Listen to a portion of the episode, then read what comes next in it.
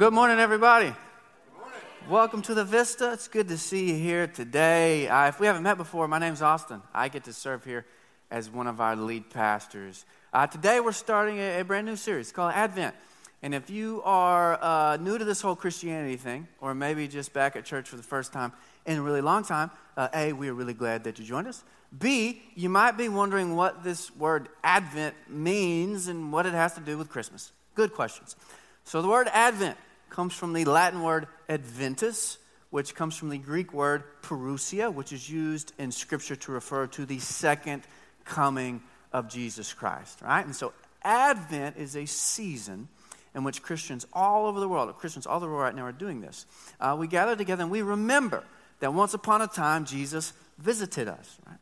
And we also remember that in a future time Jesus will come in glory to visit us again. And so Advent is a season that reminds us that we are to live with the remembrance that Jesus visited us, with the expectation that he will do so again, and then with the constant awareness of his constant presence with us in this time in between Jesus' first and second comings, where you and I live, right? We live in between the first and second comings of Christ.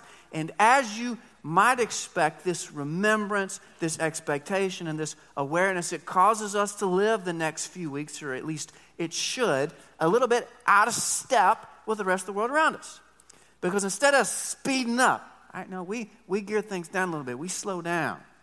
Instead of uh, mindlessly purchasing loads of crap that neither we nor anybody else really needs in a desperate attempt to show others love and affection, anybody else? We give simple gifts time, attention, and compassion. Instead of bunkering down with our families, you know, keeping everybody else away, we, we open up our families for those who might need a place to belong. And so we're glad that you joined us. We hope you will continue to do so over the next few weeks so that when you actually get to Christmas, Advent has prepared your heart to receive it as the gift that it is really meant to be. If you got your Bibles, we'll be in Isaiah 64. Now, we'll have it on the screen as well. But Isaiah 64, and we will primarily be in the book of Isaiah for all four weeks of Advent, and that's because Isaiah is filled with these classic Advent themes of joy and hope. Yeah, but also waiting, disappointment.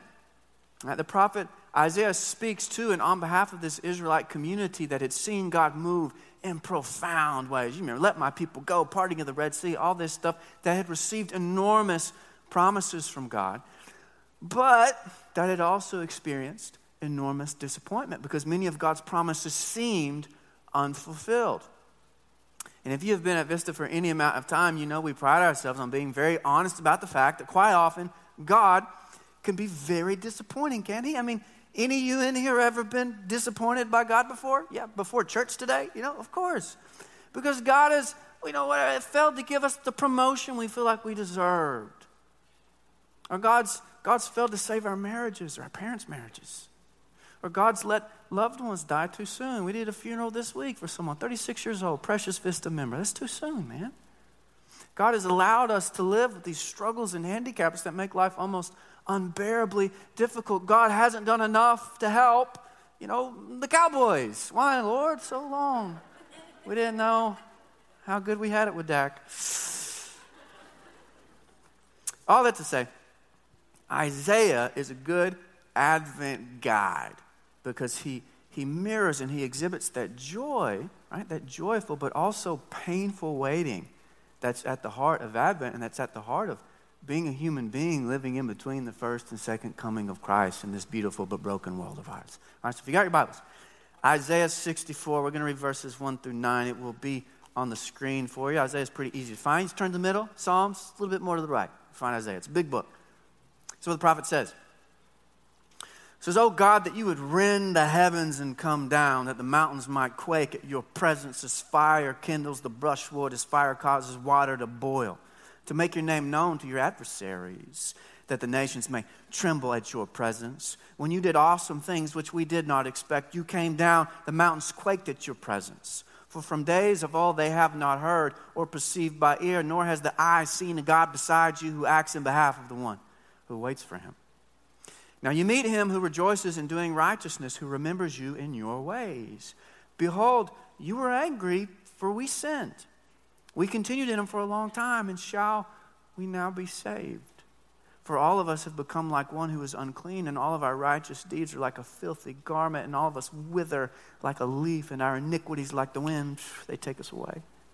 There's nobody who calls on your name who arouses himself to take hold of you, for you have hidden your face from us, delivered us into the power of our iniquities. But now, O Lord, you are our Father. We're the clay, you're the potter and all of us are the work of your hand. So don't be angry beyond measure, O Lord, nor remember iniquity forever. Behold, look now, all of us are your people. Isaiah 64, 1 through 9. So we can't be completely sure, but it seems very likely that the, uh, the context for this, this passage, which is essentially a prayer, right, that Isaiah is praying on behalf of Israel to God, is probably best understood in the context of the return from the Babylonian exile. Okay, so long story short, quick history lesson. Many Israelites were taken captive by the Babylonian Empire and exiled over to Babylon in 586. It's one of the central events in the latter portion of the Old Testament. And they're over there for 50 years. Okay, for 50 years they're in captivity in Babylon. But then something remarkable happens. The Persian Empire topples the Babylonian Empire. The Babylonians, uh, the Persians then let the uh, Israelite exiles go back uh, to the promised land. And it's remarkable. God has delivered the people of Israel back home again. But the really interesting thing about homecomings is how incredibly uh, disappointing they can be. You, you understand my meaning here? You just went home for Thanksgiving, a lot of you, right? Those homecomings, they're never quite what you thought they would be. And so all these captives, they finally get back home after being in exile for 50 years. Many of them have never even been to the promised land, right? They grew up for 50 years in exile. But they've heard all these idyllic stories about how awesome Jerusalem is. Oh man, and how, how grand the temple is, and how perfect things are going to be when they finally get back home to the promised land. And then they finally get back home. And things, uh, they're not perfect. Right? Jerusalem's a mess, it's been kind of destroyed. The temple is in ruins. Then there's all this conflict between the returning exiles who've been gone for 50 years and the people who still lived in the land. I mean, can you imagine that? Was like you finally get back home. It's been 50 years. You can't wait to get to your house and see that coffee cup that was left there when you got ripped out of your home and sent back to exile in a foreign country. And you walk in the front door and there's somebody else living in your house, man. Who are you? I've been living here for 50 years. Who are you? Well, I built this house. Man, how are we going to settle this? Paper, rock, scissors, tick-tock battle? I don't know. It'd be a very difficult and frustrating situation. And so God delivered them, brought him back home, and it was awesome. But the awesome very quickly wore off, as it tends to. And so, what do you do when the awesome wears off? Well, I'll tell you what you do. You pray a prayer like this, okay? Let's read verses 1 through 2 again. Prophet says, God, that you would rend the heavens and come down, that the mountains might quake at your presence. As fire kindles the brushwood, as fire causes water to boil, to make your name known to your adversaries, that the nations may tremble at your presence. And I just love this prayer, right? Because it's a prayer that is loaded with conviction and passion. Can you just feel the heat radiating off this prayer? Right? Isaiah, on behalf of Israel, is like, God, hey, I don't know if you wake up there, knock, knock, knock, but I need you to come and do something about this. You need to rend the heavens and come down. You need to set things on fire. You need to burn all the nonsense down to the ground, God. A few months ago, I had the, the privilege of attending a rally for justice and peace that had been put on by the NAACP in the aftermath of the killing of George Floyd. Some of y'all were there. And I'm sitting there and I'm listening to these African American community leaders and pastors as they speak and as they pray. And y'all, I'm just telling you, you ain't heard prayers like this before. Because these were the prayers of people who were just so exhausted and so angry. But even more than that, they were prayers that were just loaded with expectation. You understand what I mean by that? That they were the prayers of people who genuinely expected God to come do something about this. They're saying, God, I don't know if you're seeing what's happening right now, but we need you to wake up. You are on the clock. We need you to come do something about this right now. And I don't know if you've noticed, but most of our prayers, certainly my prayers, they don't really sound like the prayers of people who expect God to do something. Now, most of our prayers are what I like to call, uh, maybe I'll teach you a new word this morning bourgeois prayers. right? Bourgeois prayers. There are these, uh, you know, uh, comfortable middle to upper middle class prayers that are more like obligatory, half hearted solicitations, you know, where we kind of ask God to maybe do something because we don't really expect God to do anything. Right? Bourgeois prayers are like, God, um, please just maybe, if you could, keep me and my loved ones kind of safe, maybe, and then maybe if you got some time, kind of maybe make the world kind of a better place. Right? Bourgeois prayers. And so I read a prayer like this in Isaiah 64, you know, radiating with expectation. And I ask myself, do you think we're capable of praying prayers like this? Are you capable of praying and saying, God, rend the heavens and come down, set things on fire, and I need you to burn all the nonsense to the ground. God, you need to come, you need to do something about this. I expect you to do something about this. I think if we're honest, most of us would have to admit that we don't really have this prayer in us because we're so confident in ourselves and we have such low expectation of God that prayers like this, they're just really not in our vocabulary. We don't got them in the bag, man. Which is a very sad place to be. Because perhaps the only thing worse than expecting God to give you everything you want is expecting God to do nothing. And I think a lot of us in here probably struggle more with expecting God to do nothing. All right? So, Isaiah, on behalf of disappointed Israel, he prays this prayer filled with expectation and demand. Prayers we struggle praying. Then, after asking God to rend the heavens and come down, we get this subtle little suggestion at the end of verse 2. Okay, here's what he says Make your name known to your adversaries that the nations may tremble at your presence. So, Isaiah, he's, he's asking, he's expecting God to come do something. Then in verse 2, he gets a little bit more specific. He says, God, you need to come do something. And to be more specific, you need to come and do something about them.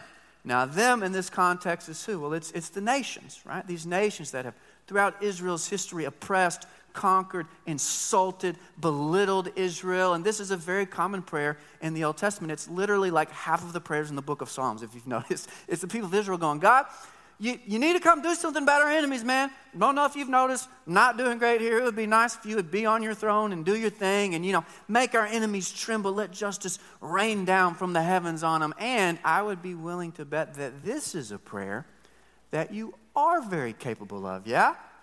I mean, I don't know about you, but this is, this is one of my favorite prayers to pray. This is one of Austin Fischer's favorite prayers. You know what I mean? God, yeah, you need to, you, need to, you know, help my boss see my worth.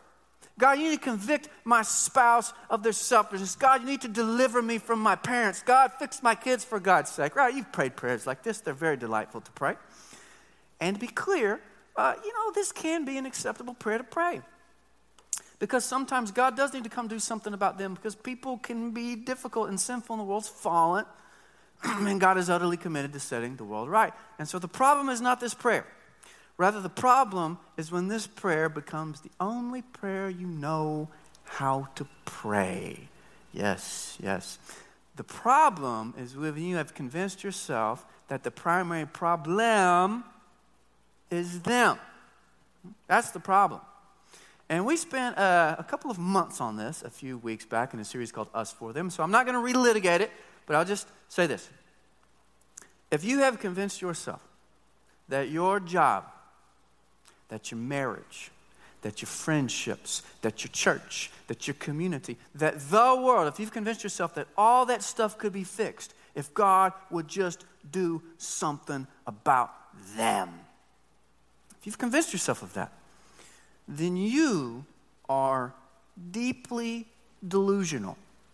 And I say that with all the love of Christ in my heart. But you are. You are deeply delusional. And you are a very long way from finding healing if you think God fixing them would sort everything out for you. Okay?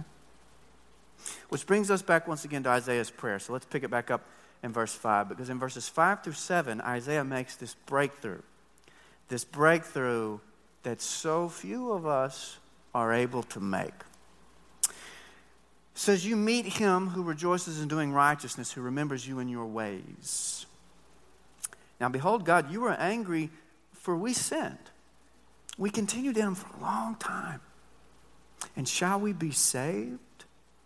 For all of us have become like one who is unclean, and all of our righteous deeds are like a filthy garment. All of us wither like a leaf, and our iniquities like the wind take us away.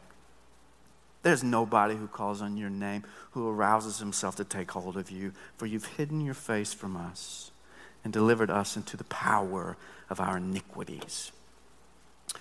So, up until this point, uh, Isaiah's prayer has been full of demand and blame, right? God, you need to do something about this, and you need to come, and you really need to do something about them, okay? But here in verse 5, there's this shift in both tone and focus.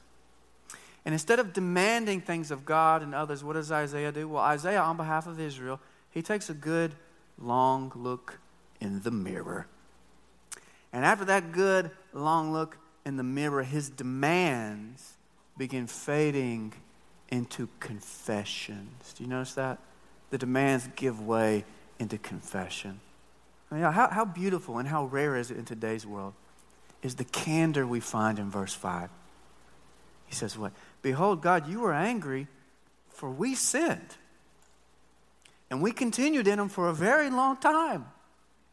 And shall we still be saved? And it's all the more breathtaking when you realize that just a few verses earlier, Isaiah has basically said the exact opposite thing, okay? Because in Isaiah 63 17, Isaiah is looking at and acknowledging Israel's sinfulness, and here's what he says Isaiah 63 17. Listen to this. He says, Why, O Lord, do you cause us to stray from your ways and harden our heart from fearing you? God, why do you cause us to stray from your ways? Okay, so this is Isaiah, a few verses earlier, acknowledging Israel's sinfulness but then just basically blaming it all on God. God, yeah, we sinned, but I mean, you should have done more to keep us from straying, which is kind of like a toddler who's just learned the art of blaming. Any of you have toddlers who've learned the art of blaming?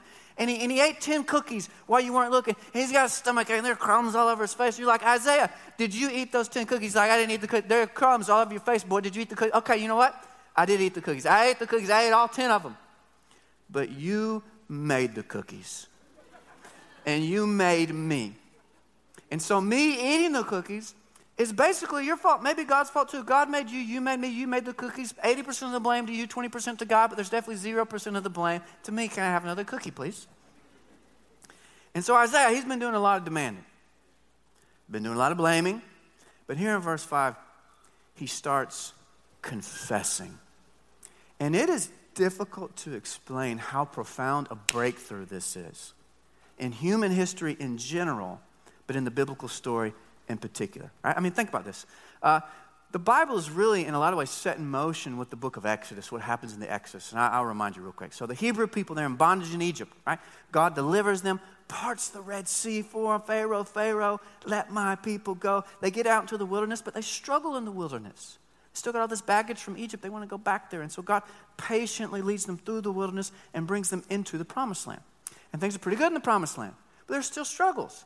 Right? Israel struggles with her neighbors. There's always fights, and she's filled with injustice and idolatry herself. And so eventually she goes back into exile in Babylon. That's what we just talked about. But then God finally brings them out of exile again, brings them back to the promised land again. But even though they're back in the promised land again, after being delivered miraculously by the living God again, there are still all these struggles, okay?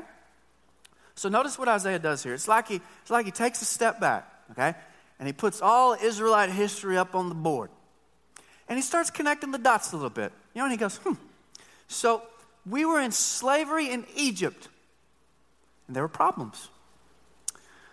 And then we were out in the wilderness, wandering around, and there were problems. They were in the promised land. Promised land. There's still problems. And then we were back in exile in Babylon. There's still problems. And then we made it back to the promised land again, and there are still problems. You know, it's almost like no matter where we go, Egypt, the wilderness, the promised land, Babylon, back to the promised land again. It's almost like no matter where we go, our problems just keep following us around. It's so weird. I don't see anybody back there. Hmm, I don't know. It's, it's almost enough to make you think that the primary problem is us. Oh, it couldn't be that. It must be something else. I need you to hear this. Few things will determine more about you, more about your life, than your willingness to make confession a more common action than demand and blame. Okay? Few things are going to determine more about you, the way your life goes, than your willingness to confess more than you demand or blame. Because you all know people, and you've probably been a person, I certainly have, whose lives are so filled with demand and blame. And when your life becomes so defined by demand and blame, your life just becomes really miserable, doesn't it? Because everybody always disappoints you. And everybody always offends you. And everybody always lets you down. And you know what? Sometimes people do disappoint you. And sometimes people are offensive. And sometimes people do let you down, including you. And while demand and blame can and need to be expressed in healthy ways, they do. You cannot build a healthy life on a foundation of demand and blame. No, the only foundation for a healthy life is confession. Saying, God, there are a lot of problems in the world. Would love for you to do something about. I expect you to do something about them. There's a lot of demand and blame to go around. But I confess and I accept that the primary problem for which I am responsible is me. There's plenty, there's a lifetime of work right here, baby, without me worrying about you. And so Isaiah, on behalf of Israel, he makes this breakthrough that so few of us are able to make. If You've had arguments with your spouse before, you know it all comes down. It's just demand and blame, demand and blame. Who's going to blink first and start confessing, right? That's what it always comes down to. Isaiah does it. And how does he do it? Where does the breakthrough come from? Where does the honesty and the humility come from to do this? Let's read verses 8 through 9 again to wrap up. He says, Yet you, O Lord, you are our Father. We're the clay, you're the potter, and all of us are the work of your hand. So don't be angry beyond measure, O Lord, nor remember iniquity forever. Behold, look now, all of us are your children.